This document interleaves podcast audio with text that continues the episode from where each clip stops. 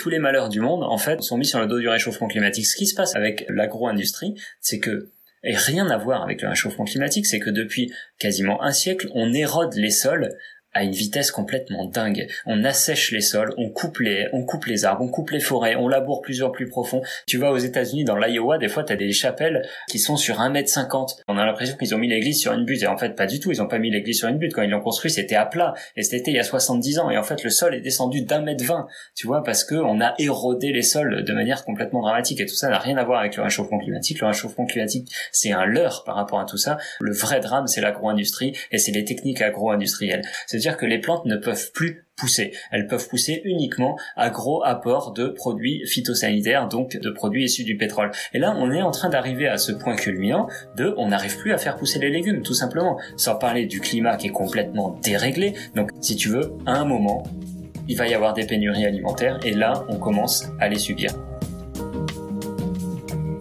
La révolution agricole fut un piège pour l'humanité. Ce n'est pas l'homme qui a domestiqué le blé, c'est le blé qui a domestiqué l'homme. Résume avec finesse Yuval Harari, l'auteur de Sapiens.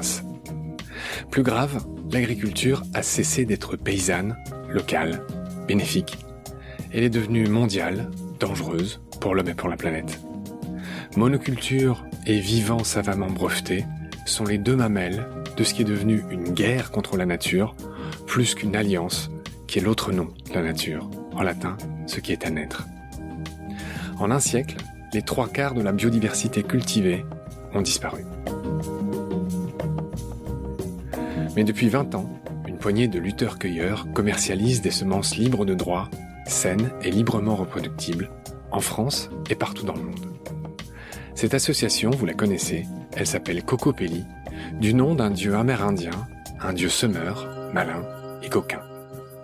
Cocopelli qui aurait aussi pu s'appeler Semences sans frontières.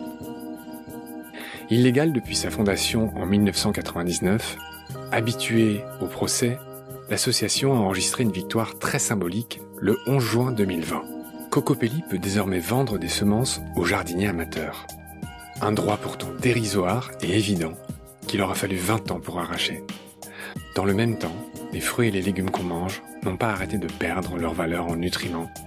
Moins de vitamines, moins d'oligo-éléments, moins de valeur nutritive. Par contre, ils ont beaucoup gagné en chimie. Et cette fois, en toute légalité, au nez et à la barbe de la population mondiale, qui en un demi-siècle a divisé par deux son budget pour se nourrir.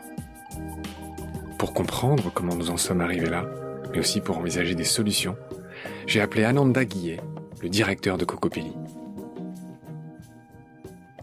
Bonjour Ananda. Salut. Donc je t'appelle en Ariège, tu es au siège de Cocopelli qui a fêté, je crois, cette année ses 21 ans, c'est bien ça? Oui, Cocopelli a été créé en 99. Ok, on va y revenir. Ce qui m'a donné envie de vous appeler, c'est que sur toutes les radios, sur toutes les télés, en juin dernier, je crois que c'était le 11 juin, il y a eu cette nouvelle un peu fracassante que vous attendiez et que tous les gens qui sont vos sympathisants attendaient depuis si longtemps. Vous étiez enfin du bon côté de la loi. Est-ce que tu peux me résumer cette énorme nouvelle, ce gros séisme qui est tombé le 11 juin. Bon, en réalité, c'est l'issue de plus de 20 ans de combat, mais il y a eu quand même beaucoup d'épopées juridiques en fait depuis 2016, depuis la loi biodiversité autour des semences libres et reproductibles. Il y a eu des victoires suivies euh, généralement instantanément de défaites parce que le Conseil constitutionnel retoquait sans arrêt les lois qu'on arrivait à faire adopter. Et là, en effet, le 11 juin, la nouveauté, c'est que ça a réellement été inscrit dans le journal officiel des lois françaises. Euh, ça n'empêche pas que la Commission européenne s'est quand même prononcée contre et a essayé quand même de mettre des bâtons dans les roues de ce projet. Mais voilà, là clairement le travail de Cocopelli, et c'est historique parce qu'en 20 ans c'est jamais arrivé, euh, est devenu légal, en tout cas pour une partie des activités, parce qu'il faut bien comprendre que c'est uniquement pour la distribution de semences libres et reproductibles à des utilisateurs finaux non professionnels. Ça veut dire que ça reste toujours illégal de vendre ces semences non inscrites au catalogue européen à des agriculteurs ou à des maraîchers, euh, par exemple. Donc c'est vraiment une partie du travail de Cocopelli qui a été légalisée, de Cocopelli et d'autres.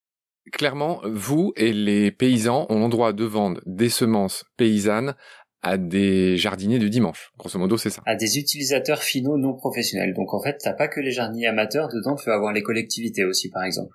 Ça veut dire que l'utilisateur final ne va pas faire une exploitation commerciale des semences euh, qu'il va acquérir. Par exemple, pour les parcs et jardins d'une ville, si tu veux, c'est une utilisation non professionnelle de la variété et du coup, là, c'est légal. Très bien. De toute façon, je voulais juste qu'on résume cette victoire en quelques phrases. Tu l'as fait, merci. On va évidemment euh, revoir l'action au ralenti, hein, on, est là pour ça. Tout d'abord, je voudrais qu'on se fasse un peu plaisir, tu vois, avant d'en venir au, vraiment au vif du sujet. Encore une fois, on va vraiment prendre le temps de comprendre euh, votre combat, d'où ça vient. Alors tout d'abord, on va faire un truc très simple. Je voudrais qu'on parle de la naissance de Cocopelli. Je voudrais que tu me dises d'où vient ce nom euh, très rigolo. Oui, c'est une divinité amérindienne. On voit sur la mascotte du logo, c'est un petit bonhomme, c'est un joueur de flûte bossu. Du coup, sa bosse, évidemment, une fausse bosse, c'est un sac de graines et il va jouer de la musique tout en semant en marchant et avec ses antennes, il va relier le champ des étoiles à la terre pour fertiliser les semences qu'il sème en se promenant. Et c'est un personnage qui est coquin, voire malin et en fait qui incarne une image de dissidence. C'est surtout pour ça qu'on a choisi cette mascotte-là. C'est vraiment le symbole de la fertilité. J'y vois un lien avec Pan, le dieu Pan de la mythologie grecque, ou Dionysos, ou que sais-je. Ce qu'il faut retenir, c'est que c'est une divinité qui symbolise la fertilité et la dissidence. C'est ce qui incarne le mieux nos actions en fait euh, quotidiennes. Très bien. Alors, aux sources de Cocopelli, euh, je continue. Euh, cette association a été fondée par ton père, si je suis bien renseigné, qui lui aussi a pris un surnom intéressant et rare. Je ne saurais pas le prononcer. Xochi. Xochi, ouais. Ouais, c'est ça. Pareil, c'est amérindien? Ouais, ça symbolise la fleur en nahual. En nahual, c'est la Mésoamérique. Enfin, oui, c'est les Aztèques. Oui. D'accord. Euh, il t'a toi-même donné un nom qui n'est pas très euh, grégorien, calendrier, franco, que sais-je. Tu t'appelles Ananda. En gros, ça vient d'où? Ça vient de l'autre continent, là. Du coup, ça vient d'Inde. De l'Inde Ouais, c'est la joie de vivre. Ça symbolise la joie de vivre. C'est le premier disciple de Bouddha. Ils n'étaient pas bouddhistes pour autant. C'est la consonance du prénom et la signification qui leur a plu. D'accord. Donc bref, tu t'appelles Ananda et j'avoue que j'ai du mal, je dois toujours réfléchir parce que il y a cet immense personnage qui fait un peu le même boulot que vous en Inde qui s'appelle Vananda. Vandana Shiva.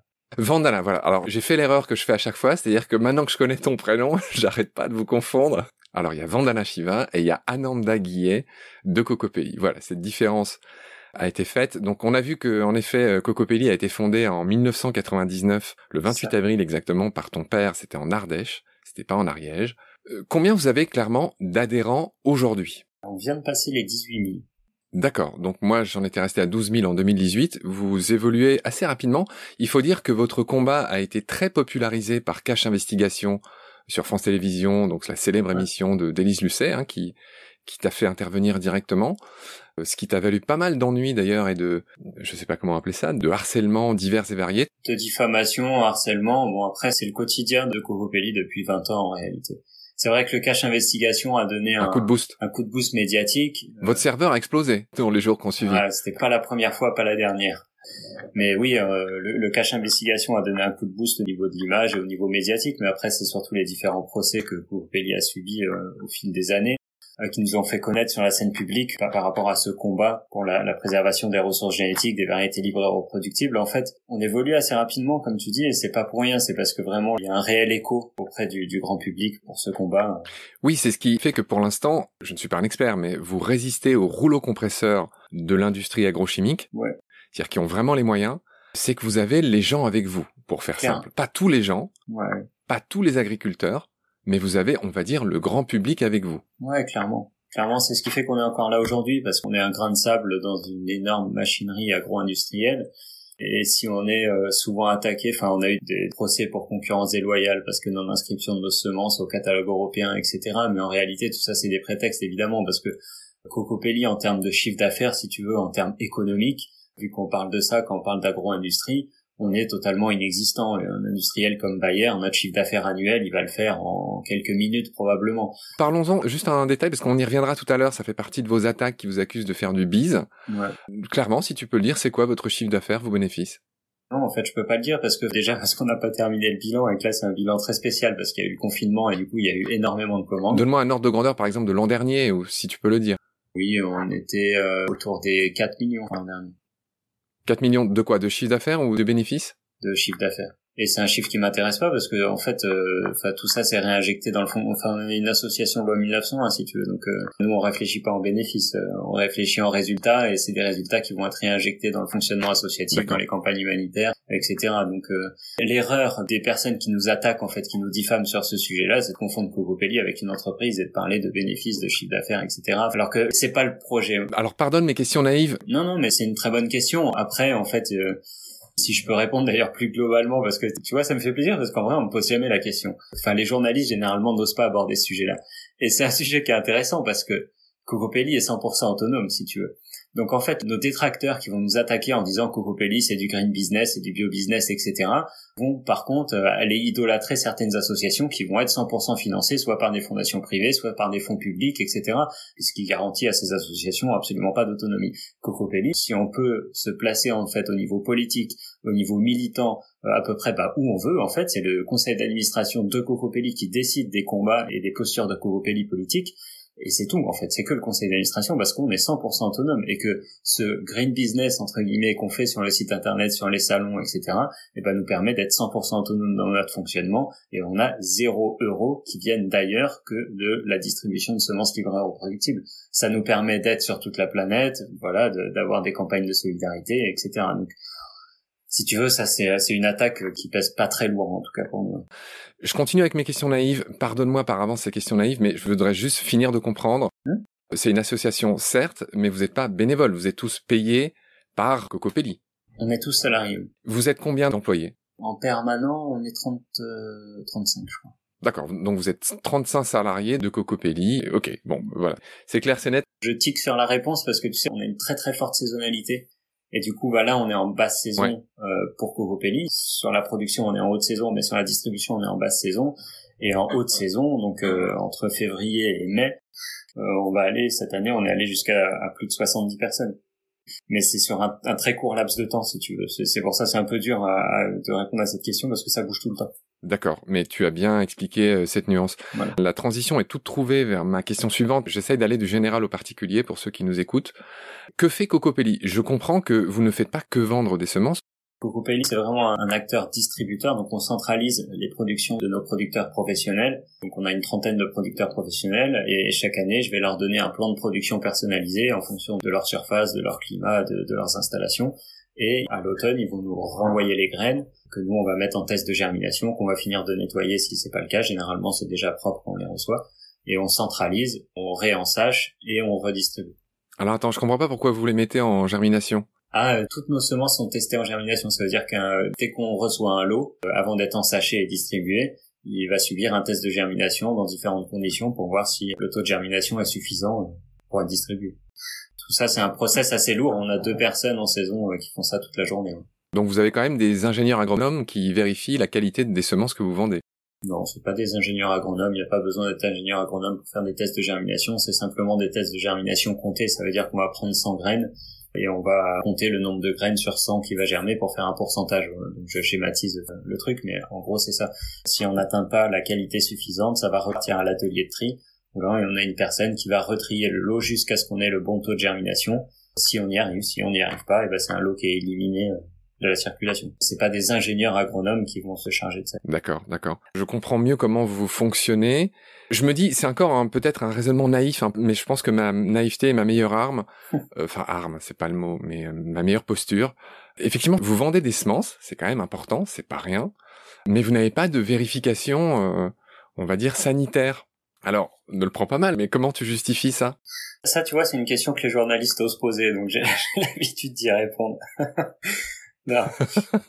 Alors, est-ce à dire que les questions que les journalistes osent poser, tu les aimes pas? Non, non, c'est pas que je l'aime pas, c'est qu'en fait, pour moi, c'est le sujet sur lequel on essaye sans arrêt de nous attaquer, en fait. Euh. Ah, mais moi, c'est juste une question. Hein. Non, non, non, non, mais euh, c'est d'ailleurs une très bonne question, surtout à l'heure actuelle, si tu veux. Mais en fait, nous, on fonctionne sur les retours clients qu'on a tout simplement. Pour nous, c'est pas justifié de mettre en place des énormes batteries de tests pour des lots qui sont très petits, si tu veux. On a 2500 euh, variétés. Euh, sur ces 2500 variétés, des fois, on a trois ou quatre lots différents par variété. Donc euh, tu fais la multiplication et tu vois à peu près le nombre de lots de semences qu'on va traiter chaque année.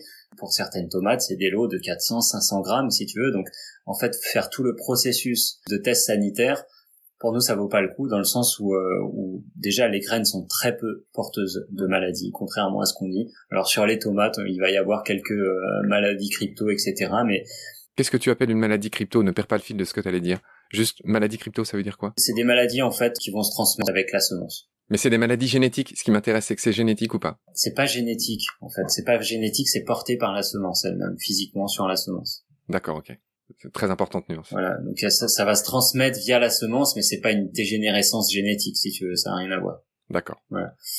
Moi, c'est des processus que je juge euh, absolument nécessaires pour l'agro-industrie, parce que l'agro-industrie va traiter des énormes lots de semences dans des conditions sanitaires totalement déplorables, contrairement à ce qu'ils vont affirmer. Et d'ailleurs, l'année dernière, pour prendre l'exemple de la tomate, alors je sais même plus le nom de une maladie qui a ravagé une bonne partie euh, des cultures de tomates en Angleterre, en Israël, c'est arrivé en France, en Bretagne, etc. Euh, et en fait, on s'appuie là-dessus pour dire, bah vous voyez, il faut quand même tester la, la, la qualité sanitaire des semences et euh, il y a un risque chez les jardiniers amateurs, etc., etc. Tout le tintouin habituel, mais sauf que là, clairement, c'est des risques qui viennent de l'industrie en fait. Et du coup, c'est l'industrie de par les monocultures. Alors, je suis désolé, je me perds un tout petit peu, mais il y a quand même un fil. C'est que c'est les monocultures qui sont génératrices de maladies, qui sont génératrices, enfin voilà, de, de tous les travers de l'agriculture. En fait, la manière dont cultivent les producteurs de cocopelli, c'est généralement en polyculture, c'est avec énormément de diversité dans les jardins. Voilà, c'est des conditions agroécologiques, on ne génère pas de maladies dans ces conditions-là, on les génère dans des conditions de monoculture.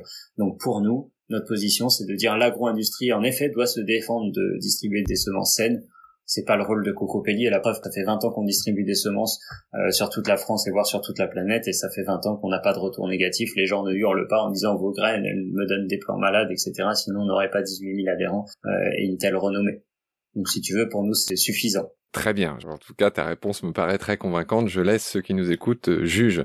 J'ai lu en me renseignant pour préparer l'émission qu'il y avait un truc important qui avait été créé en France en 1932 un catalogue officiel des espèces et variétés végétales. C'est peut-être l'ancêtre du GNIS. C'est ça, et ça a été confié au GNIS par la suite, en fait. Alors rappelle ce que c'est le GNIS. Le groupement national interprofessionnel des semenciers. Vos grands ennemis. C'est ça, ça veut dire c'est ce qui regroupe tous les acteurs euh, agro-industriels. Alors eux se défendent de représenter euh, les 85 euh, ou je sais plus combien de PME productrices de semences en France. Mais, bah, évidemment, c'est il y a 4-5 grands groupes là-dedans qui, qui tirent les ficelles de partout. Comment s'appellent ces grands groupes? Oh, bah, en France, on va avoir l'Imagrin, on va avoir on va voir les, les, filiales françaises de Bayer, de Monsanto, Dupont, de Nemours, etc. Enfin, tous les copains, quoi. D'accord. Donc à l'échelle mondiale, hein, les trois énormes représentants de l'industrie agrochimique, on les cite au passage. C'est Monsanto, tout le monde a entendu parler d'eux. Qui est le vilain petit canard, hein, d'ailleurs. Je le précise tout le temps quand on parle de Monsanto, c'est le, drapeau rouge qu'on agite euh, devant les masses pour planquer les vrais dangereux qu'il y a derrière. Donc est-ce que les vrais dangereux, c'est Syngenta ou Dupont ah bah, Pioneer? Oui, Bayer, Bayer. Hein. C'est Bayer est un des pires, évidemment. Bayer qui a racheté Monsanto. Oui, voilà. Il y a deux, trois ans, voilà. C'est ce que j'allais dire. Monsanto fait partie de Bayer. C'est ça. Bayer, tu sais, ça fait partie de, à l'époque d'Iguy Farben, Bayer, c'est, il produisait le Zyklon B déjà et il produisait déjà les premiers gaz de combat qu'on balançait sur les barbus. Euh. Certes. Voilà.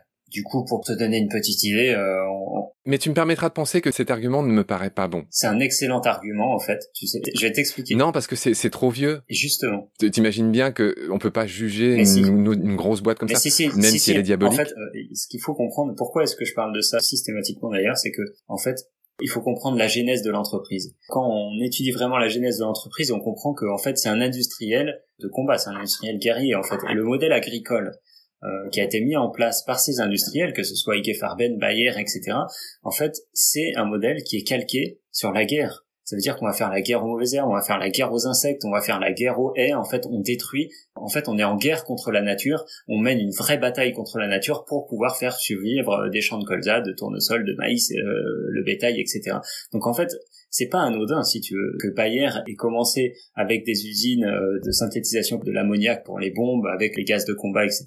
Toutes ces usines ont été recyclées instantanément après-guerre en usines de gaz de combat, mais pour les cultures, pour les insectes ou pour les mauvaises herbes, en usines euh, d'engrais pour, euh, pour les usines d'ammoniac de synthèse qui servaient pour les bombes. Ces usines-là ont été remplacées par des usines d'engrais. D'ailleurs, toutes ces industries en Allemagne, c'est les seules qui n'ont pas été bombardées par les Américains lors de la libération, si tu veux, c'est pas anodin. C'est pas anodin du tout. C'est pas du tout trop vieux. À l'échelle de l'agriculture et à l'échelle de ce qui se passe sur la planète, c'était avant-hier hein, la Seconde Guerre mondiale. Donc, il faut juger Bayer sur ce passé-là parce qu'en en fait, c'est la genèse de l'entreprise. J'insiste. Et il mène une agriculture de guerre, une agriculture qui est calquée sur les gaz de combat et sur le. D'accord. J'ai compris ta nuance et, et, comment dire. Ce que je disais, c'était juste que les dirigeants actuels de Bayer n'ont peut-être pas le même passé ni la même culture que ceux de l'époque. En revanche, je comprends à quel point tu viens de très bien l'expliquer, c'est important de comprendre d'où vient cette entreprise. Ah je, reviens pas là-dessus, je, mm. je, te donne toute la raison.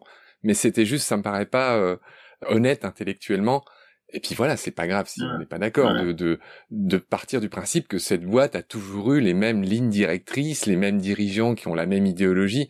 Je pense que ça, ça a dû changer. Même si malheureusement le, résultat est toujours très criminel contre la planète. Hein, ça, j'en dis qu'on vient pas. Mais tu as très bien expliqué. Je pense que euh, t'inquiète pas là-dessus. Ouais, ouais, ça va.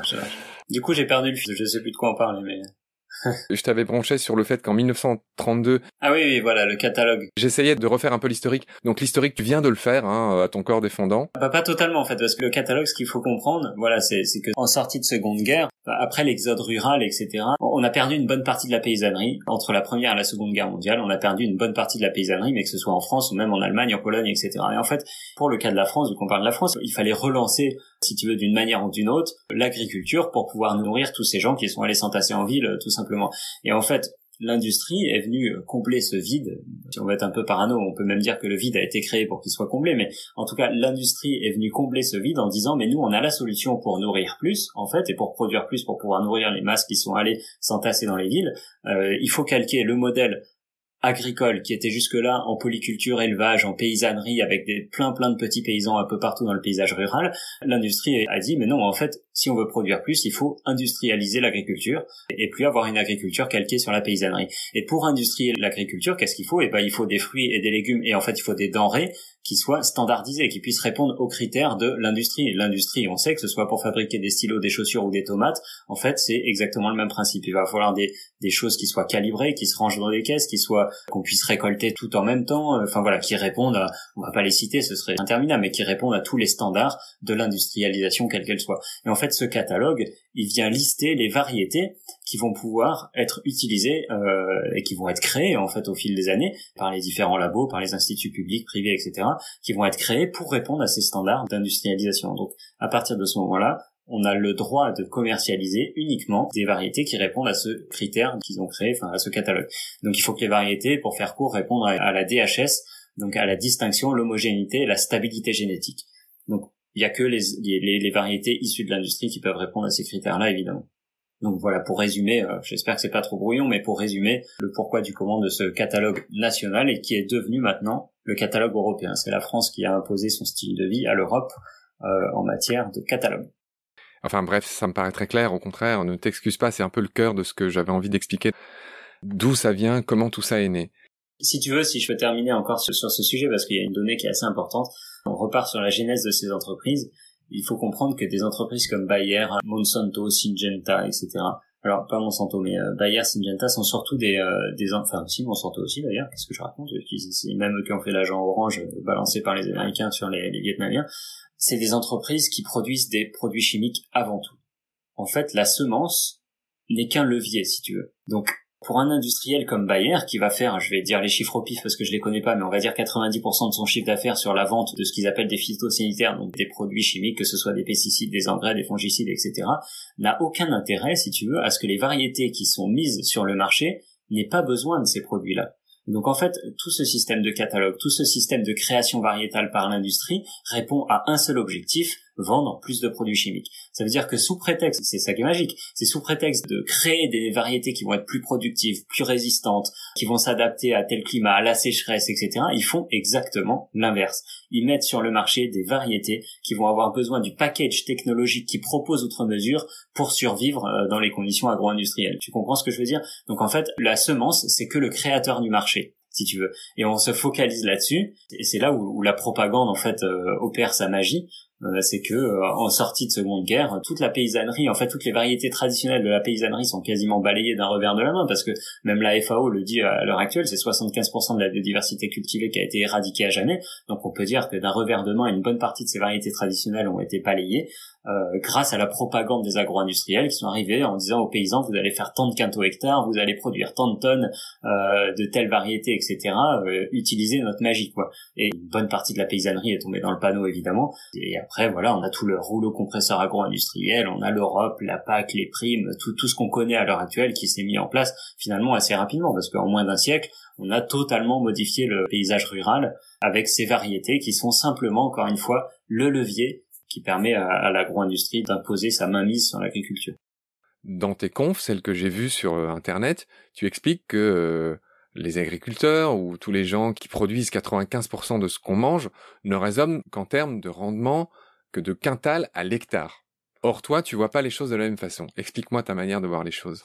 Oui, bah en fait, ma manière de voir les choses, elle est assez simple sur le sujet, c'est qu'on se nourrit pas de matière morte et euh, on se nourrit de, de protéines, de vitamines, d'acides aminés, de tout ce qui permet à notre corps euh, de fonctionner.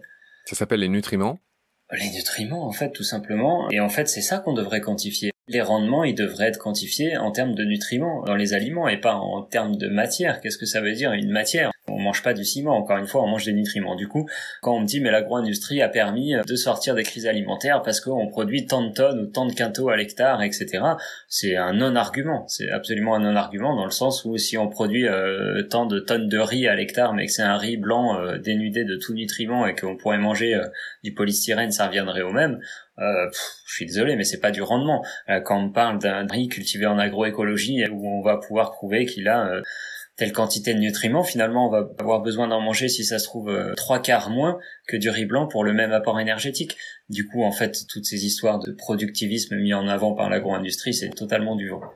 D'ailleurs, c'est pire que du vent parce que non seulement on produit de la matière morte, mais c'est même pire que ça, on produit de la matière qui est dangereuse parce que c'est de la matière qui est pesticidée. Donc euh, l'alimentation, c'est ce qui génère le plus de cancers à l'heure actuelle et le plus de maladies auto-immunes, dégénérescentes, etc. Donc c'est pas pour rien, c'est parce qu'en fait ce qu'on mange est réellement dangereux, alors que notre alimentation devrait être notre premier médicament en fait.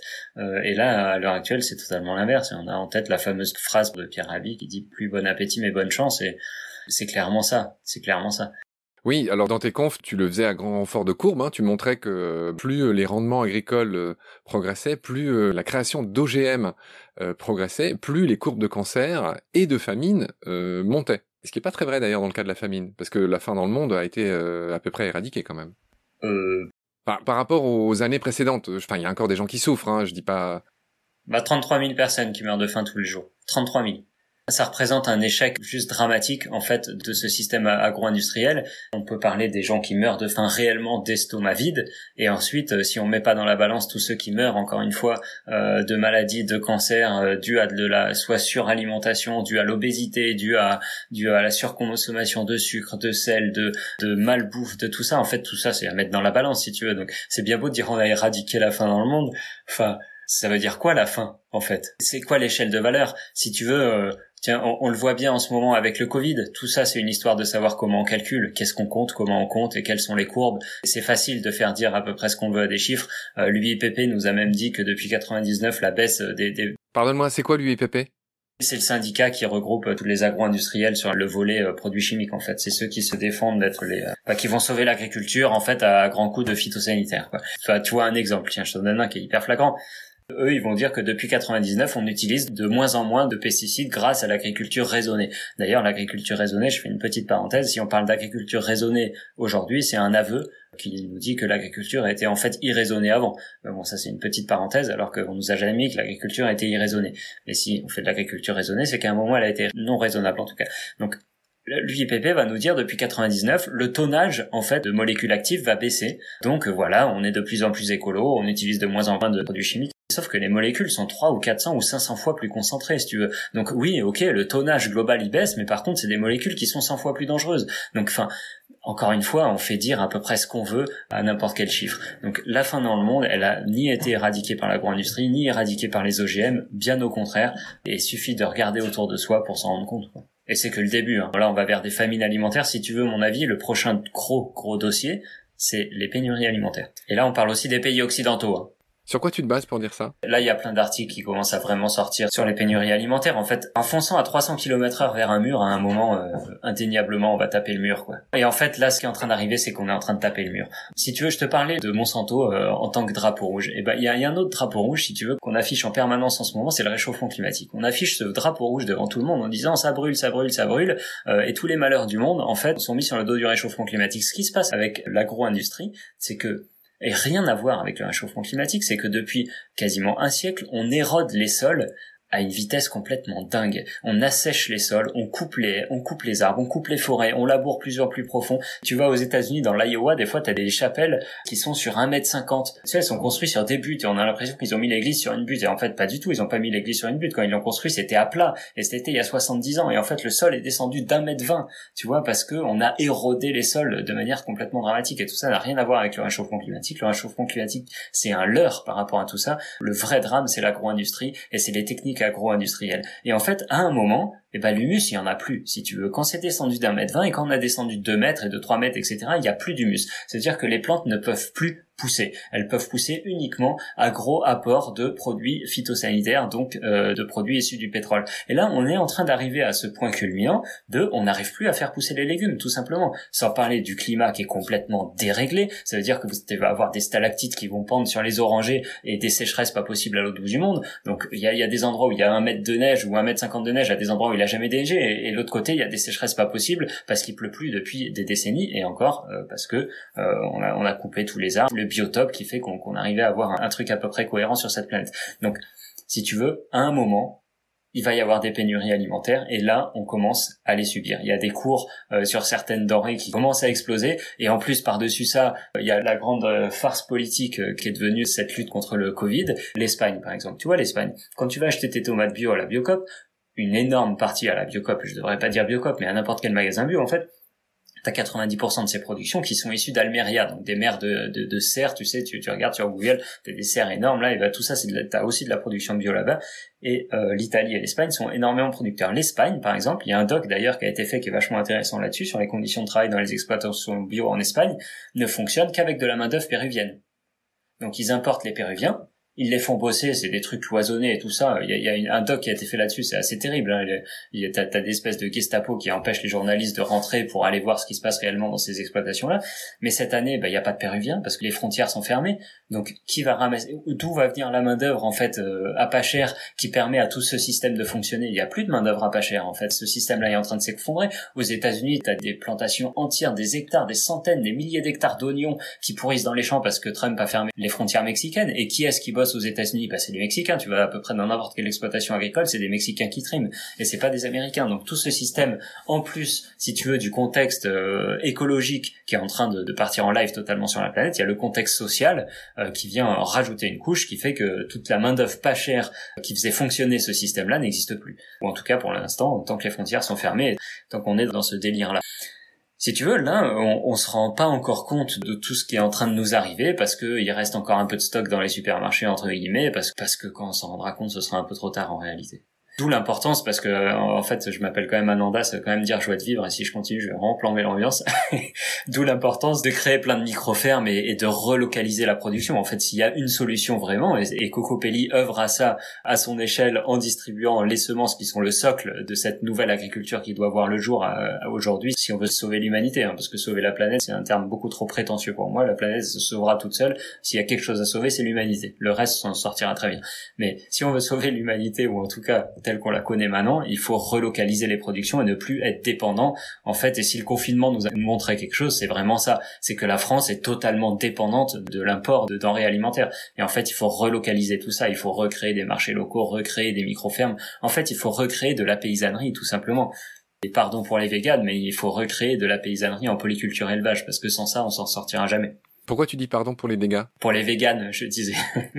Pardon pour les véganes, pardon. Ah oui, parce que les véganes nous sautent tout le temps à la gorge quand on parle de polyculture élevage, parce que dans l'élevage, il y a des animaux évidemment, mais en fait, euh, bah d'ailleurs, le véganisme n'existe pas, mais ça c'est une petite parenthèse, parce que quand tu manges une carotte, il y a 99% de chances pour qu'elle ait poussé dans du fumier, et du coup là, le concept ne marche plus du tout. Oui, d'accord, ok.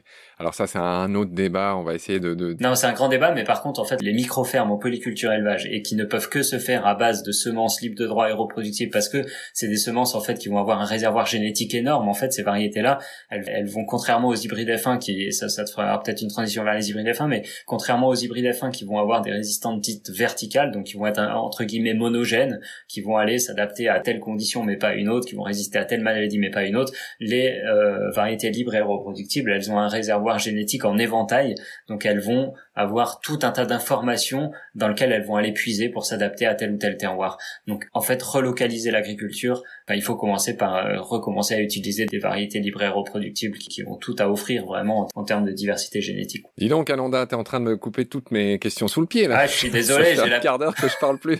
non, non, je plaisante. je plaisante. Je pensais faire un truc très progressif, très historique, très chronologique, mais toi, tout de suite, tu as pardonne-moi du mot, sodomiser le débat avec, avec tes thèses bah, que je partage évidemment. Donc bon, pourquoi pas. Hein. Ok, tu as prononcé un mot tout à l'heure que euh, moi-même je connais pas bien, euh, les gens qui nous écoutent non plus, je pense. Tu parlais des hybrides F1. En essayant de rester pédago et à la portée de ceux qui sont pas forcément acquis à toutes ces thèses et qui sont pas des experts, euh, explique-moi effectivement dans quelle mesure, en France, 95% des fruits et des légumes qu'on mange, même les bio, sont ce que tu as appelé des hybrides F1. Je voudrais que tu fasses œuvre de pédagogie, que tu m'expliques qu'est-ce que ça veut dire. Ça veut dire que même le bio est produit euh, grâce à des méthodes euh, agrochimiques? Alors pas chimique du coup parce que c'est de l'agriculture bio, mais en tout cas l'agriculture bio, oui, utilise des variétés. Euh, ça dépend des départements, mais entre 80 et 95% de l'agriculture bio utilise des variétés qui sont issues de semences hybrides F1, de variétés pardon hybrides F1. Donc c'est ce qu'on appelle hybride F1. Voilà. Qu'est-ce que ça veut dire une semence hybride F1 Alors en fait c'est un terme qui est un peu galvaudé parce que F1 ça veut simplement dire hybride de première génération. Ça veut dire que euh, tu as une plante de tomates rouges et une plante de tomates noires et, euh, et on va les hybrider ensemble et la, la génération suivante issu de cette hybridation va s'appeler un hybride F1. Donc pour le terme euh, strictement botanique. Mais par contre, ce qu'on appelle dans... Excuse-moi la question naïve, pourquoi F? Pourquoi pas G ou X ou T? C'est pour le latin, c'est pour fille. C'est la fille en fait. Je sais même plus le terme exact. Hein. De la descendance quoi. D'accord. Ah ok. Ouais voilà. C'est en latin, alors je dis peut-être une connerie là, mais il faudrait vérifier. Filiation en tout cas. Ouais. Oui, c'est peut-être ça. D'accord. Ok. Je suis hyper pas scolaire euh, en vrai. Mais du moment qu'on reste compréhensible, c'est pas grave. Hein, L'école et les diplômes, on s'en fout. Enfin, moi, ce qui m'intéresse, c'est tes arguments. Voilà. Du coup, c'est vraiment pour l'aspect descendance. Cette hybride de, de, première génération, donc hybride F1, euh, généralement présente euh, énormément de caractères hétérogènes en fait. Et, au fil des sélections, on va faire euh, une sélection F2, F3, F4, F5 jusqu'à ce qu'on ait une variété qui soit stable. Donc ça, c'est pour la, la, sélection, on va dire normale, que même nos producteurs, certains de nos producteurs pratiquent pour créer des nouvelles variétés, mais qui sont pas des variétés dégénérescente ou stérile, donc qui crée pour le domaine public. Et dans le grand public, ce qu'on appelle hybride F1, en fait, il faudrait compléter le terme par hybride F1 euh, dégénérescent ou stérile. Ça veut dire que l'objectif des agro-industriels, ça a été de dire, on a un problème majeur, les semences, la nature en fait, enfin les végétaux se reproduisent gratuitement.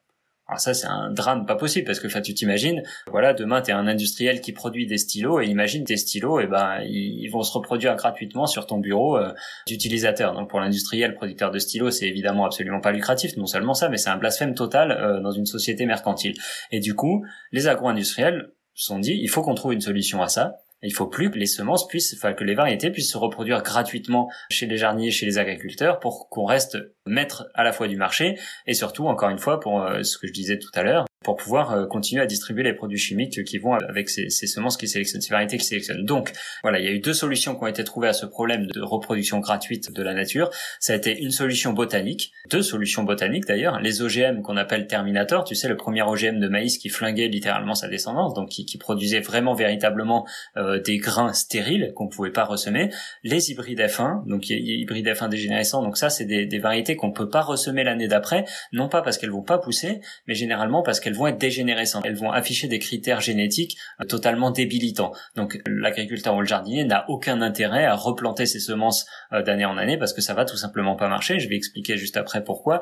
Et le troisième, l'autre volet, c'est le volet juridique avec la création des certificats d'obtention végétale, des brevets aux États-Unis, etc., qui vont garantir aux industriels un brevet de propriété intellectuelle sur telle ou telle variété. Et les certificats d'obtention végétale, là, c'est un certificat d'obtention de critères génétiques. Euh, ça, ça se pratique énormément sur les variétés de céréales, euh, parce que c'est très dur de, verrouiller les variétés de céréales avec des critères botaniques. Donc, les hybrides F1, pour revenir euh, aux hybrides F1, en fait, c'est assez simple la manière dont c'est créé. On appauvrit le réservoir génétique de deux, de deux parents. Par exemple, on va prendre une tomate verte et une tomate noire, et on va reproduire pendant X générations ces deux tomates séparément en les reproduisant de manière consanguine entre guillemets. C'est pas vraiment le terme qu'on emploie pour les végétaux mais ça, ça permet de comprendre. Donc on va appauvrir terriblement le réservoir génétique de ces deux parents mais dans une direction bien précise. Par exemple la tomate verte on va essayer de garder son critère de résistance à la sécheresse et donc on va appauvrir le réservoir génétique jusqu'à arriver à avoir quasiment plus que ce critère d'intéressant sur la variété. Et la tomate noire on va garder sa couleur par exemple. Ok? Et au bout d'un moment on va croiser ces deux variétés. Et là on va avoir une explosion de gènes. En fait deux parents qui ont un réservoir génétique très très pauvre vont croiser. On va avoir ce que les, scientifiques appellent l'hétérosis la vigueur hybride. Donc d'un coup on va avoir une explosion de gènes sur ces deux critères précédemment sélectionnés. On va avoir une tomate noire hyper résistante à la sécheresse. Ok? Et là les producteurs sont contents c'est homogène les fruits sont calibrés etc mais dès l'année suivante en fait, la variété va se rappeler euh, son réservoir génétique complètement débile et les tomates vont plus du tout être noires, elles vont devenir de toutes les couleurs, ou alors pas de tomates du tout, ou alors ça va produire que des fleurs et pas de feuilles, ou alors que des feuilles et pas de fleurs, les variétés vont rester naines, etc. Enfin, on va retomber sur un réservoir génétique totalement débilitant. Du coup, c'est intéressant uniquement sur la première génération, et les générations suivantes sont dégénérescentes. Donc j'espère que c'est intelligible ce que j'ai dit, mais c'est très dur de schématiser ça parce qu'en en fait le problème de schématiser le sujet hybride F1, ce que la plupart des gens font, c'est que bah du coup on comprend pas euh, l'objectif quoi. Et l'objectif, c'est vraiment en fait de garder un marché captif et de surtout garder le contrôle des variétés, du type de variété qui est à disposition des agriculteurs. D'accord. En tout cas, je pense que tu as bien expliqué c'était quoi un hybride F1 et surtout l'intérêt qu'il y avait de, les faire. Donc tu confirmes ce chiffre en France, bio pas bio, euh, bon an mal an, euh, entre 80 et 95% de ce qu'on mange vient de semences euh, justement agrochimiques. Ah oui, c'est même pire que ça. Les melons, par exemple, il y a une poignée de melons inscrites au catalogue européen. Je crois qu'en mangeant un melon bio, il y a une chance sur deux pour que ça provienne d'une des filiales de Monsanto en création de melons. Quelles sont tes sources? Le catalogue européen, en fait, c'est facile. Tu vas sur le site du catalogue européen, tu tapes melon, tu regardes les obtenteurs et tu verras. Très bien. Je voudrais qu'on parle un peu de chiffres et de plein de choses dont on n'a pas parlé encore. Tu parlais d'Europe à l'instant. La France a fait un petit pas vers les semences libres et, reproductibles. C'était le 11 juin dernier. Ça y est, mm. euh, les paysans ont le droit de vendre des semences comme celles que vous vendez, c'est-à-dire libres et reproductibles, à des particuliers. C'est bien ça, non Oui, oui, en résumé, c'est ça. Voilà. Mais il semblerait que l'Europe ne soit pas euh, d'accord avec ça et que la France euh, soit un peu en avance ou en tout cas euh, pas tout à fait d'accord avec l'Europe et que elle se soit faite rappeler à l'ordre par l'Europe. Est-ce que tu peux nous expliquer? Non, rappeler à l'ordre, il y a un avis circonstancié qui a été émis par l'Europe, qui est même pas du tout explicite. En fait, ils ont demandé un statu quo jusqu'au 25 septembre 2020. Il y a un truc que je piche pas, c'est que moi, qui suis un citoyen lambda, j'avais l'impression que l'Europe était un tout petit peu... Que l'Europe servait à quelque chose? Ne sois pas mauvaise langue, enfin, Nanda, t'étais, t'es vraiment mauvaise langue pour tout. Alors, j'avais quand même l'impression que l'Europe était un peu plus écolo que chacun des pays et que la France en particulier. Et là, sur ce coup-là, je comprends pas le positionnement.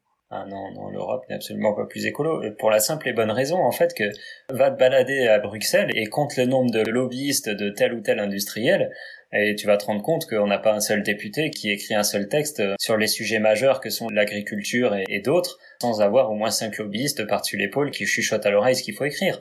Donc euh, je parle pas de corruption là, je parle d'archi-corruption. il, a le niveau de corruption à l'Europe et il est, il est suffit de regarder, bah tu parlais des caches investigation, suffit de regarder cache investigation bah, sur le tabac par exemple d'Élise Lucet ou sur les semences parce que là, là met en avant la corruption euh, de manière assez claire. Enfin, en fait, L'Europe est corrompue, mais jusqu'à un niveau, euh, un niveau totalement aberrant. Et là, on se rend compte, euh, on a un exemple de plus, quoi. Le mec, si tu veux, qui a écrit la vie circonstanciée, il sait même pas ce qu'il a écrit, il sait pas de quoi il parle, il sait même pas ce que c'est une semence, si tu veux. Donc il a écrit, non, on n'est pas d'accord. En gros, ça, tient en deux lignes, je crois, le truc, euh, sur un sujet tellement majeur, ils, ils prennent même pas la peine de développer. et puis un point, c'est tout. Donc si tu veux, enfin après, oui, je suis rabat-joie, comme tu dis. Moi, très personnellement, et maintenant j'ai fait hurler les véganes, je peux en faire hurler d'autres, euh, j'ai jamais voté de ma vie. Je crois pas du tout en ce système-là. Ce système démocratique, il est déliquescent au possible, si tu veux. Et en fait, Cocopelli n'a pas attendu euh, d'avoir des niches de légalité pour fonctionner. Ça fait 20 ans qu'on fonctionne dans l'illégalité. Alors aujourd'hui, tant mieux, euh, on a une petite brèche qui s'est ouverte dans la loi française pour nous permettre de faire une partie de notre activité légalement. Je m'en réjouis, mais ça change pas mon quotidien ça change pas mon quotidien parce que de toute façon Cocopelli agit sur le terrain légalement ou illégalement. Et on n'attend rien de l'Europe et on n'attend rien de la France et on n'attend rien de personne. On fait le travail un point c'est tout. Parce que de toute manière on fait un pas en avant deux pas en arrière. C'est qu'à un moment si tu veux ils sont obligés de lâcher du lest. Parce que tu trouveras personne dans la rue, tu vas pas trouver une seule personne qui va te dire ah bah si, moi je veux manger des pesticides, moi je veux manger mon petit OGM à midi et puis ce soir aussi tant qu'à faire. Donc ça ça existe plus si tu veux. Donc l'opinion publique est assez euh, unanime sur le fait qu'on en a marre de mourir de cancer, on en a marre d'être obèse, on en a marre de manger n'importe quoi, enfin on en a marre quoi. Du coup, l'agro-industrie n'a pas le vent en poupe, donc de temps en temps ils sont obligés de lâcher du lait et de dire ah bah si regardez les jardiniers amateurs ont le droit d'utiliser ces semences légalement. Mais c'est bien si tu veux, c'est un premier pas pourquoi pas, mais c'est pas les jardiniers amateurs qui produisent, c'est les agriculteurs ta démonstration, en tout cas ce que tu penses est parfaitement clair. J'ai lu que les maraîchers, les producteurs avaient peur, enfin qu'ils avaient envie d'utiliser vos semences, mais qu'ils avaient peur. Explique-moi pourquoi. Là, je sais même pas quoi dire parce qu'en fait, les maraîchers, c'est une énorme, c'est ça toute la magie de la propagande, c'est qu'en fait, les maraîchers ont le droit, si tu veux, c'est nous qui avons pas le droit de leur vendre des semences, mais eux, une fois qu'ils les ont entre guillemets, ils ont le droit d'utiliser ces semences pour vendre des légumes derrière. Tout ce qu'ils ont pas le droit de faire, c'est revendre des semences ou des plants. Et maintenant encore, ils ont le droit sous certaines conditions. Donc, si tu veux, moi, euh, cette réponse, j'ai l'impression qu'il y a eu un peu une. Euh, alors, c'est un peu dur ce que je vais dire, et, il faut que personne en prenne, prenne ombrage, mais oui, j'ai l'impression qu'il y a un peu une flemme collective à se mettre en, en, désobéissance civile. Une flemme ou une flamme? Pardon, je suis pas sûr de. Une flemme. Flemme. Une feignasserie. Non, non, une flemme, ouais, ouais, une flemme collective. Une feignasserie, pas jusque là, mais si tu veux, il n'y a pas alors il n'y a pas que ça, il y a aussi les conditions de maraîchage, enfin les conditions ouais qui sont dures. Enfin si tu veux, il y a, être maraîcher bio en France par exemple, c'est un métier qui est super dur. Il y a énormément de concurrence. Enfin on gagne mal sa vie pour énormément d'heures de travail, etc. Donc en fait tout est bon à prendre si tu veux pour améliorer ses conditions de vie, ses conditions de culture, etc. Et les hybrides sont venus répondre un peu à, à ce critère-là. Donc si tu veux les maraîchers qui ont peur, bah il faut qu'ils m'expliquent de quoi est-ce qu'ils ont peur. Ok, c'est très clair. Parce que tu me dis, ils ont peur d'utiliser les semences, mais, mais peur de quoi en fait? D'une amende, d'aller en prison, de que les clients ne rachètent pas les fruits et légumes, etc. Enfin, tu vois, si voilà. On a bien compris. J'enchaîne. Tu parlais de lobbying tout à l'heure. Alors ça, c'est un truc que j'ai vu dans pas mal d'autres émissions avec d'autres interlocuteurs sur d'autres sujets, mais qui, moi, mon truc, c'est les animaux, les êtres vivants en général. Donc c'est là qu'on se rejoint. C'est rigolo, c'est un peu toujours le même discours. C'est triste euh, de voir qu'il est toujours pas appliqué. C'est que tous ces combats commencent par soi-même commence par le caddie. C'est-à-dire, ça sert à rien de même d'écouter nos podcasts euh, ou ce que tu racontes. Ou, enfin, si les gens ne consomment pas autrement, euh, le combat n'est pas gagné. Qu'est-ce que t'en penses? Ah, il est même carrément perdu. C'est-à-dire que en fait, il faut pas écouter les gens, attendre que quelqu'un ou qu'un gouvernement fasse un premier ah, pas, que la loi nanani nanana. Il faut que chacun euh, ah, ce que tu disais dans un article te concernant que j'ai lu, c'est que il faut que les gens un peu concernés, euh, quand ils vont acheter quelque chose, enfin des fruits ou des légumes quelque part, ils demandent euh, est-ce que ce que vous vendez provient de semences hybrides et fins? Explique-moi ce qu'il faudrait que le consommateur fasse. Ouais, mais si tu veux, en fait, il y a une journaliste qui m'a posé cette question il y a pas longtemps et qui me dit demain, mettons que ça devienne légal l'utilisation des semences livrées au reproductibles pour les paysans. Comment est-ce que le paysage agricole va être modifié? Ben en fait, la réponse elle est toute simple, il va pas être modifié, ça ne changera absolument rien. Parce qu'il suffit pas de changer la semence pour changer tout le processus agricole. Au niveau des consommateurs, si tu veux, c'est exactement pareil. Demain, si en allant au marché, tu vas aller euh, aller charger en fait ton maraîcher local en lui disant bah non, désolé, j'achète pas tes légumes parce qu'ils sont pas issus de variétés libres et reproductibles. Si tu veux, ça me paraît pas cohérent non plus, parce qu'en fait, c'est tenter de lui forcer la main, alors que le système global de la société dans laquelle on vit ne lui permet pas en fait. Forcément alors dans certains cas si et on a des centaines de maraîchers qui bossent avec Cocopelli mais dans, la majorité des cas en fait ça va être vraiment une action militante et quelque chose de supplémentaire que d'utiliser des variétés libres et reproductibles pour son maraîchage parce qu'on va pas avoir la même homogénéité on va pas avoir les mêmes temps de récolte etc donc en fait même si on a des légumes meilleurs qui sont plus nutritifs mais mais si tu veux tout ça pour l'instant ça pèse pas dans la balance. Donc ce qu'il faut et en effet ça que ça commence par les consommateurs c'est c'est modifier toute la chaîne de production pas uniquement les maraîchers, c'est modifier notre manière de consommer, modifier notre manière de budgétiser notre budget familial, par exemple, parce qu'il faut savoir qu'aujourd'hui, le budget alimentaire, je sais plus combien c'est, mais ça se trouve c'est 11 ou 12%, enfin c'est minable, ça n'existe pas, alors que c'est le truc qui nous fait vivre. On préfère avoir un super écran plat que aller euh, mettre le vrai, ouais, que mettre le vrai budget dans l'alimentation, en fait. Il faut aussi savoir, on est d'accord que si euh, c'est possible de mettre que 11 ou 16 ou je sais plus combien de pourcents exactement de budget dans l'alimentation, c'est parce que la PAC, D'ailleurs, le chiffre que je donne est totalement faux parce qu'on finance la PAC vu qu'on finance l'Europe et que, en fait, si on arrive à avoir la baguette à 1,10€ ou à je sais pas combien, c'est parce que la baguette, elle est financée aux trois quarts par la politique agricole commune, donc par l'Europe, donc par nous. Donc, en fait, on la paye pas 1,10€. La baguette, on la paye bien plus cher que ça parce qu'on on la paye autre mesure avec les, les impôts, les taxes, etc. Mais il faut comprendre qu'on n'a aucune notion, mais aucune notion en tant que population euh, du prix réel d'une courgette, par exemple, de ce que ça coûte réellement du prix qu'il faudrait la payer réellement pour que le maraîcher, l'agriculteur puisse en vivre dignement. Voilà. Tout ça, je comprends et je pense que les gens qui nous écoutent ont compris. On fait quoi? En deux phrases, on fait quoi? On peut rêver à quoi? Il y a toujours des solutions, même si elles sont difficiles. Alors, tu as dit micro-ferme, arrêter les, c'est quoi la solution? Ah bah je pense qu'il faut relocaliser. En fait, il faut relocaliser. Je pense que s'il y a vraiment en deux phrases des choses à faire, c'est de s'affranchir en fait de tout, de tout le système agro-industriel, politique, etc. existant à l'heure actuelle qui qui harcèle en fait les populations en permanence. On vit euh, en état de siège, il faut être conscient de ça. On vit en état de siège démocratique euh, pour pour ce qui est de la France et des autres pays en état de siège, enfin d'autres pays en état de siège tout court, mais on est assiégé par les agro-industriels, par les politiques. On est assiégé quoi. En fait, il faut simplement se libérer et ils sont très peu. Tout ce système ne tient que parce que le peuple est, docilement obéissant. Si demain, en fait, euh, on avait des vrais un vrai stop, si tu veux, si demain les consommateurs disent bah non, on arrête ça en fait, juste on arrête quoi. Si tu veux, en face, les agro-industriels n'ont même pas les armes pour se défendre. Enfin, tu vois. Qu'est-ce que tu attends de Pompili? Elle s'est beaucoup réjouie euh, le 11 juin dernier quand la loi est passée que vous pouviez vendre vos semences à ce que j'ai appelé les jardiniers du dimanche.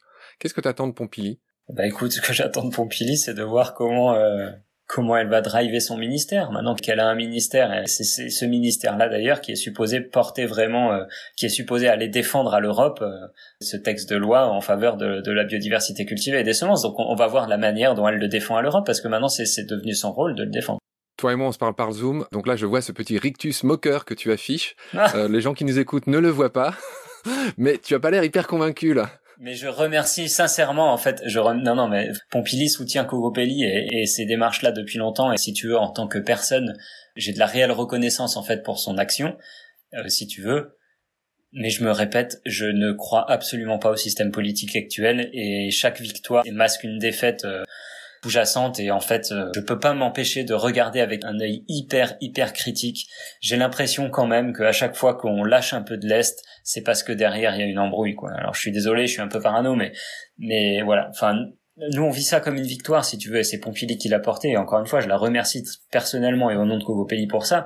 Qu'est-ce que t'entends par porter C'était son combat? Oui, c'est elle qui a défendu euh, la proposition de loi, c'est elle qui l'a réintroduite si tu veux. D'accord. Du coup, c'est vraiment grâce à elle que, que, cette loi a été inscrite le, le, 11 juin dernier dans le journal officiel des lois françaises. Donc, elle a, elle a vraiment amené une vraie pierre à l'édifice à ce niveau-là. Encore une fois, il faut voir jusqu'où euh, jusqu'où c'est une vraie victoire. Voilà. Je, je, je suis pas pessimiste, juste j'attends de voir. Voilà on a été déçus depuis 2016 au moins trois fois, si tu veux, au moins pas par Pompili, hein, mais au moins trois fois. tout le monde a crié, on a gagné, et en fait euh, derrière on avait perdu. Et, sauf que c'est contre-productif parce que les gens se disent ah bah non quand même il y a une justice en France, vous voyez bien, alors que non, euh, globalement rien n'a changé depuis 20 ans. Très bien. J'ai vu que tu avais rencontré Ernst Zürcher. J'essaye de le prononcer euh, à la Suisse. Je crois qu'il est suisse, suisse germanophone, enfin suisse allemand, enfin bref. Mm. en trois phrases, vous avez parlé de quoi? Ah, on n'en a pas parlé. C'est moi qui l'ai écouté.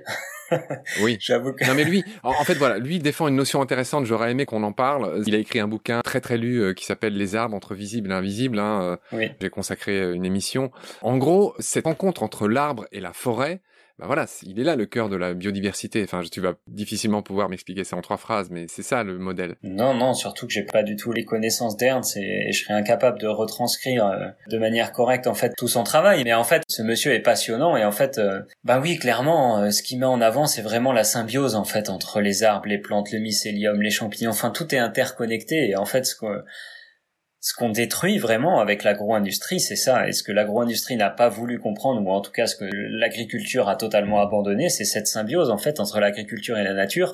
En fait, l'agriculture, c'est pas un combat. On, lutte pas contre la nature quand on fait de l'agriculture. Au contraire, on travaille avec elle. C'est pour ça que la monoculture est une aberration. Pourquoi est-ce que tu penses qu'on a besoin de descendre un champ de soja de 1000 hectares contre les insectes? Mais parce que les insectes sont simplement le bras armé de la nature qui va éradiquer une tumeur. En fait, tout simplement, un champ de soja de 1000 hectares n'a rien à faire là dans aucun schéma naturel, la monoculture existe. La monoculture, c'est que l'homme qui l'a créé et l'agro-industrie qui a créé la monoculture. Sinon, ça n'existe pas dans la nature. Donc en fait, euh, voilà, on a besoin de défendre ces monocultures parce qu'elles sont pas, euh, elles sont pas naturelles. Elles ne fonctionnent pas en synergie. Elles ne fonctionnent pas en symbiose avec le, les biotopes environnants. Donc en fait, ce qu'il faut recréer, voilà, tu me parlais de, qu'est-ce qu'on peut faire. Bah, ce qu'on peut faire, c'est ça, c'est recréer petit à petit, en fait, et le plus vite possible d'ailleurs, des systèmes polyculture, des systèmes de polyculture. En fait, on devrait attribuer des budgets énormes en tant qu'État, si tu veux, on devrait attribuer des budgets énormes aux agriculteurs pour leur permettre de faire correctement leur travail. Et, surtout, s'il y a un truc qu'il faut arrêter de faire d'ailleurs aussi, euh, c'est cracher euh, à la figure des agriculteurs, euh, qui font généralement de leur mieux aussi, même s'ils utilisent du Roundup, même s'ils ont 1000 vaches dans un hangar et que c'est scandaleux et que leurs pratiques, si tu veux, sont totalement abominables, ce sont aussi les premières victimes d'un système, en fait, qui pousse tous les acteurs de système à se mettre dans des positions complètement dramatiques. Et en fait, plutôt que de leur cracher à la figure, il faut les aider à changer de paradigme, en fait, à réinventer l'agriculture de demain et à leur montrer que oui, on peut vivre euh, sur 2 euh, hectares euh, peut-être mieux qu'avec 500 hectares, avec moins de mécanisation. Voilà, parce que un paysan à l'heure actuelle, c'est plus un paysan, c'est un exploitant agricole. Il n'a pas le temps de descendre de son tracteur pour aller euh, toucher l'humus et, le sentir et voir euh, voir la fertilité du sol et aller compter les oiseaux dans la haie qui vont en fait aller manger les ravageurs qui ravagent son maïs, etc. En fait, toute cette synergie, tout ce qui fait qu'un paysan est un paysan, en fait, les agriculteurs, les exploitants agricoles n'ont plus du tout de temps à consacrer à ce vrai métier de paysan. Parce que, voilà, le contexte. Très bien. Très bien. Là, je suis désolé, je m'étale. T'as vu, quand t'appuies sur le bouton, je parle. Non, non, non, mais... je t'adore. La mort dans l'âme, euh, bah voilà, je t'annonce que le temps qui nous est imparti euh, s'achève. On va en refaire un, hein, une, autre fois. Écoute, si t'as des retours des auditeurs, on pourra refaire un épisode à base de retours d'auditeurs, y a pas de souci je bois tes paroles. Euh, je me dis qu'il y a mille choses. Là, en fait, je me dis qu'on a beaucoup parlé de la théorie, et enfin pas de la théorie, mais de la situation. Et je pense qu'on pourrait consacrer beaucoup de temps aux questions des gens, et on va en parler euh, hors antenne entre guillemets, euh, voir ce qu'on peut faire ensemble. Ok. Je voudrais juste finir sur une note un peu différente et un peu plus égocentrée, voire narcissique. C'est la question traditionnelle que je pose à tous ceux que j'interviewe, celles et ceux. mon podcast s'appelle Baleine sous gravillon. Je voudrais savoir ce que tu penses de ce titre, ce que ça évoque chez toi, et si ça n'évoque rien, euh, ce n'est pas grave du tout, mais je te pose la question. Ah, ça, ça évoque beaucoup, c'est une expression que j'emploie sans arrêt d'ailleurs, et que j'emploie beaucoup en conférence, parce que euh, baleine sous gravillon, c'est... Dans ton cas, je me dis que tu devrais utiliser c'est l'arbre qui cache la forêt. C'est plus euh, semencier, c'est plus... ouais, mais je, je l'utilise aussi, mais c'est moins parlant, si tu veux, parce que parce que l'arbre qui cache la forêt, si tu te décales un peu, tu la vois la forêt, quoi la baleine sous le gravillon, tu peux tourner autour de toutes les manières que tu veux. Si tu le vois pas, c'est vraiment que t'as pas envie de le voir, quoi, parce que tu... et, euh, et, et, clairement, euh, je, trouve qu'on est vraiment au niveau écologique, si tu veux, euh, on est vraiment dans cette situation où on a une énorme baleine sous un gravillon et tout le monde a les yeux rivés sur le gravillon en se disant, voilà, avec ses petites œillères personnelles et je pense que vraiment, euh, vraiment, si demain il y a quelque chose à faire, c'est oser regarder la baleine droit dans les yeux et dire bon, ok, la baleine elle est là et, qu'est-ce qu'on en fait quoi? Qu'est-ce qu'on en fait? Et, sans sans essayer de se masquer derrière euh, derrière des, des utopies euh, irréalisables. D'ailleurs. Je pensais pas terminer aussi bien l'émission. Là, c'est bien. Moi, je suis très content. en fait, ta réponse est très belle. Je plaisante. Je bois tes paroles. Hein. Je partage le même constat. Je te remercie infiniment de tout le temps que tu m'as accordé, de ta patience, avec plaisir, de tes explications très pédago. Il y aura certainement une revoyure. T'as raison. Il faut qu'on travaille sur un format moins général et peut-être, je sais pas, on, va voir. Mais moi, j'ai très envie qu'on se reparle de ça. En attendant, euh, bah, je vous remercie pour tout ce que vous faites. Tu vois, je cultive, euh, je vais pas te faire rire, mais je pourrais te montrer ce que je fais pousser sur mon pauvre balcon à Paris. J'essaye, hein, j'ai récupéré des semences bio, euh, euh, je sais pas si elles ont transité par vous, mais de tomates, enfin c'est terrifiant, j'ai cinq tomates qui se battent en duel sur mon balcon. Bref, voilà, je te remercie, je vous remercie en tant qu'assos, et j'espère vous rencontrer un jour en vrai. Avec plaisir, ouais. Et, et voilà, je te dis à bientôt et au revoir. Ça marche, à bientôt, merci à toi.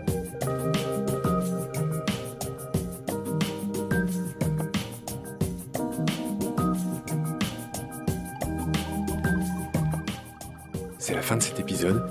Merci de l'avoir suivi. Merci de partager le lien de Baleine sous Gravillon et de vous abonner sur votre plateforme d'écoute si vous avez aimé. Des étoiles et des commentaires sont indispensables pour être mieux référencés et j'en ai beaucoup trop peu pour l'instant. Pourtant, grâce à eux, le podcast serait spontanément proposé à davantage d'auditories. Baleine sous Gravillon est fait sans aucune aide, sans pub, il me prend tout mon temps et n'est pas monétisable. Celles et ceux qui le souhaitent peuvent donc aussi m'aider en faisant un don sur le site Tipeee. Merci par avance. Vos critiques, conseils, suggestions et idées sont aussi les bienvenus sur la page Facebook de Baleine sous Gravillon que j'alimente et consulte tous les jours. D'ici là, prenez soin de vous et de ce qu'il y a autour de vous. Merci, à bientôt.